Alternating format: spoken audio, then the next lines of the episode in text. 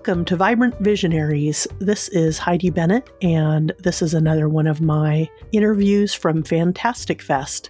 Each one of these interviews was conducted in the karaoke rooms above the highball, and so they're each 15 or so minutes that I have with the directors or whoever it is that I get to speak with.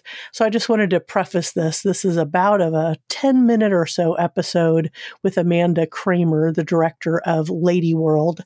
Lady World premiered at Fantastic Fest. And I was very excited to get to speak with her the day after its premiere and the day after her birthday. So please enjoy this interview with Amanda Kramer of Lady World. So, to make things slightly formal, this Sure. is my podcast. It's called Vibrant Visionaries. Incredible. This is my first time at this festival. Oh, are you having fun? I'm having a blast. Okay, good. Yeah. And so you've come a couple of times, Once right? before. with shorts. With a short film, yeah. okay. Yeah. So um, just to let everybody know, this is Amanda Kramer, and you premiered your film last night. Mm-hmm, I so, did. And it was your birthday. And it was my birthday. Yeah. What an emotional, overwhelming sensation.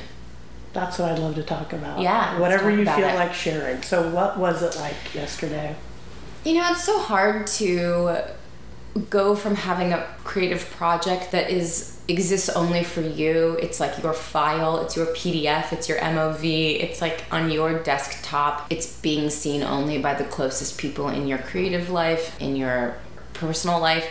Uh, that moment when it stops being yours and it just is for everyone else. And then of course you start wanting to apologize for it or stand up for it or you know you start to like do the tap dance um, because other eyes are seeing it and uh, it belongs to them and now they can have their opinions about it and their opinions might be louder and stronger than seemingly your own. It's a it's a terrifying moment. Very wonderful for an artist to be seen and well, I don't know if we're ever known, but to be seen is an it's an incredible moment, but it's also bone chilling. I'm so glad you're sharing that because seeing you come up, um, so it's Lady World, by the way. I don't think I actually said that. yes, yet, Lady World. Yeah, I, I loved. It was very exciting to see you come up and talk for just a split second before the movie started, and then um, right afterwards, it really put me at ease because I thought, oh my god, this woman is hilarious and Oh, articulate you. and confident and interesting. And Well, you can't. You have to take yourself so seriously to be a filmmaker that you have to sort of stop taking yourself so seriously. Humor. I mean, the world is a weird joke. Being alive is a joke. so it's better that you write the joke, you know, than be the butt of it. And sometimes I see people; they're so self-serious. yeah, Clearly, my work is serious. Clearly, when I'm in the mindset of making and creating, I'm very focused and very serious. But as a human being, I'm embarrassed. I'm humiliated. I'm weird. I'm falling apart. I'm chaotic. I'm crazy. Like, if I can't laugh at that, you have to be able to make jokes about work sometimes because if not, I think you're not seeing it for what it is. Yeah, Honestly. yeah. Yeah, I felt like um, I was seeing this. You know, just very self-aware, interesting, fascinating person that I was just Thank like, oh, I can't wait to talk with you tomorrow. And I love Thank you. listening. I to am fascinating. You are fascinating. yeah, and even like last night as I was going to bed, I was like, okay, how do I talk with her without just you're this, you're that, you're wonderful, you're that, which um, No, I, I I- love laying love on people. Like, Yeah, have I no love problem receiving love. letting it happen. But um, The I- thing is, is the yeah. film is so challenging. It's really difficult. It's not for everyone. In fact, an hour ago, I was in a meeting with someone who I think genuinely likes me and told me my movie was unbearable. Mm. Unbearable is a really intense word.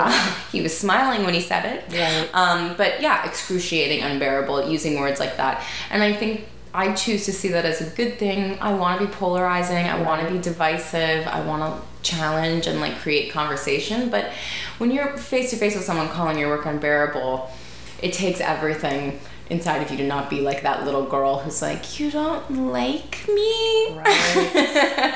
you have to have a sophisticated mindset and remember that he's saying that because it stirred him up right. and created intense emotions inside of him. And it's what you asked, right? Which is inevitably positive. Exactly. all of this. Exactly. of interesting. Mhm. Or like, oh, it was okay. Yeah. yeah. I'm never gonna get like a so-so. So I'm that is ultimately what I'm most proud of with the work is that I don't I don't create medium temperature. Like frigidity frigidity frigidity yes frigidity and uh, you know uh, overheat i think is like where i'm at i'm at like sub zero and i'm at like over 100 degrees so i think that it's the it, that's the challenge is to hear people sort of like so disturbed by your work that what's coming out of their mouth sounds negative and then you want to ultimately hope that that is at least a conversation starter Right. Yeah. When I think of the characters, and I'm definitely, I did enjoy it. I, I really did. I felt challenged by it, which was super exciting, and also enjoyed. I'm glad you spoke a little bit yesterday about the the costuming because I was curious about that, especially.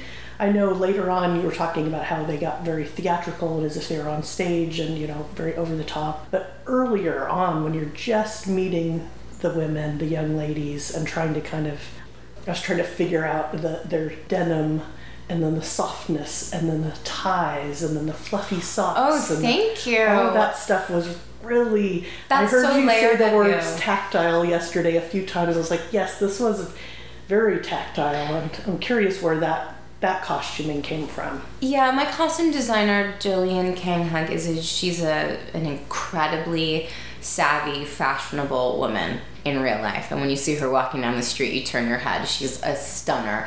But when she's in the space of work, she's really thinking conceptually. And so she's not thinking naturalistically or realistically. She has no desire to put these girls in just what you might see girls in if you go to the mall. She wants every character to have a meaningful costume that sort of represents their interior mind, but also creates like one look. Yeah. We wanted them all to match somehow. It was like seeing a collection. It is like seeing a collection. And then seeing them so Yeah. beautifully framed in that collection, like I could see it as a spread. You know? Yeah, I think And with the- even with the makeup, you know, Totally. With a different cast, I think I would maybe have some some actresses that come in and see all the costumes laid out and feel a little off put by them because they're so strange. But my cast, I think, immediately gelled to it. They put the clothes on and they became the characters. And all together, I think, like you said, not just as an audience member seeing them all in the collection, but themselves amongst each other Right. seeing the collection, they immediately were like, ah, I see. I understand our relationships to each other. I understand, like, I'm the one wearing this color with this softness. I must have a little bit more of a rounded edge, and you must have more of a hard edge. Like, they started to recognize those choices Jillian was making subconsciously, consciously. Yeah, forgive me for I don't barely remember anybody's names, Of- of course. actress or character wise, but Totally. the the young woman who was voted to be the leader, Olivia. hers was sort of the most plain or kind of casual wear sort Yeah. of look, and I felt like, oh yeah, I can kind of center myself back with you and sort of rest my eyes on your pretty but practical look. Absolutely. There I think there are a lot of inside jokes in the film. One of them being like this idea of the hero. She's got like a sporty look. She's wearing like a hoodie Right. and overalls, but doesn't ever feel like the hero. She still feels so insecure and uh, unsafe in her own skin. So it's like you're doing these challenging things where you're kind of like, we'll put her in something very butch and very masculine, and then we'll also have her seem like she's kind of falling apart inside of those clothes. Like dress up, you know? Yeah. Like not herself, but her projected self, Right. which is how most of us dress. Absolutely. Yeah, Yeah. absolutely. Look the way that you want to feel or something. Yeah. Yeah, I've um, just on a total personal note of that, like the last few months I've been podcasting. Uh, I launched this podcast just a few months ago, so it's a new project for me. Congratulations. Thank you. Man, just with within a couple of months, I mean, I, I lean towards being a chunkier, heavier person. But in the last few months, I just like gained a few more pounds, and I realized being able to go to this festival, I'm like, what am I gonna wear? Like, okay, you know, I'm, I'm not gonna run out and buy a whole new wardrobe. I'm just gonna black t-shirt it. Not every day is a black t-shirt, but that's kind of the default. It was interesting. Yesterday, I saw somebody tweet, a, a director tweet something about his process of going from you know writing a movie and putting it out there and part of it was like not being able to see the wife uh, uh enough not being able to see the kid eating like shit gaining weight not getting enough sleep blah blah blah, blah. And i was just like i gotta remember this is part of the process and yeah. it's okay. It's just one part of this non-linear weirdo trip that i'm on totally. And n- n- no one can see you right now but i can say to your listeners you're awesome looking. Oh, thank you. And your hair is incredible, and your glasses are incredible. I ha- tend to have the opposite thing happen to me, where like I get so stressed out that I become like some sort of like gaunt to like a point where I'm like I look like a the ghost inside. I get like green. My mm. skin gets a little green, and mm. I get mm. like sickly sort of, and um, it's a. Uh, feels just as shitty. oh. No kidding. But the thing is, I always want to go to set. I always want to go to set with heels on and a little lipstick, and I want to feel like I'm my best self. And I always show up on set looking like a garbage pail kid, left by the side of the road, you know. But I think that's the other thing is like the emphasis goes into the work and not into the self. Yep. The wonder of that is you take a tiny trip away from vanity. Yes. And you move into a phase where you're like, somewhat just supporting your mind and your emotions and not just supporting your physicality, which is I think a breath of fresh air for a moment. I'm so tired of waking up in the morning and looking in the mirror and thinking, how do I rate today? Oh, and God. it's nice to just be on my way to set, skip past the fucking mirror, excuse my language, no problem. have the clothes on that I'm wearing, go to set, do the job I'm doing, come home, skip past the mirror, get right in bed. I mean, sure, after three weeks, I look in the mirror and I'm like, who is that maniac inside my skin? But I do love the emphasis being on the work for a minute and not just being like a woman in the world, which is yes a very capitalistic, scary talent. Yeah, I um, have really enjoyed how Lady World just scooped me back into looking at just a bunch of young women and being able to hear their voices and hear screaming and hear whimpering and crying and all of that stuff because I put retreats on and um, small workshops. And when I do that, it's all women and it's just, I could sit there and listen to women talk all day long. So. Yeah, it's fascinating, and the the set itself is a microcosm of the film itself, and so I got the opportunity to see women of different backgrounds, women with different body types, uh, women with different professional experiences and personal experiences working off of each other and uh, far, far, far away from the plot. Really, truly supporting one another, encouraging one another. I couldn't have uh, witnessed like a more sort of vivid and vibrant group of young women, and that's inspiring to me. Totally. They haven't become the cynical, jaded, yeah. close to forty like the women I'm around. We're like, ugh, are we done? We're done. It's over. Get a coffin and lie in it and wait it out. And they are so full of life so yeah. that was just like the thrill. Yes. The thrill, the thrill of my year. That is fantastic. Well, I'm so thank glad you. we got a chance to just chat for a couple of minutes. Yes, thank you. I'm so lucky. Yeah, thanks, Amanda. Yeah, I'm grateful. I'm going to wrap it up.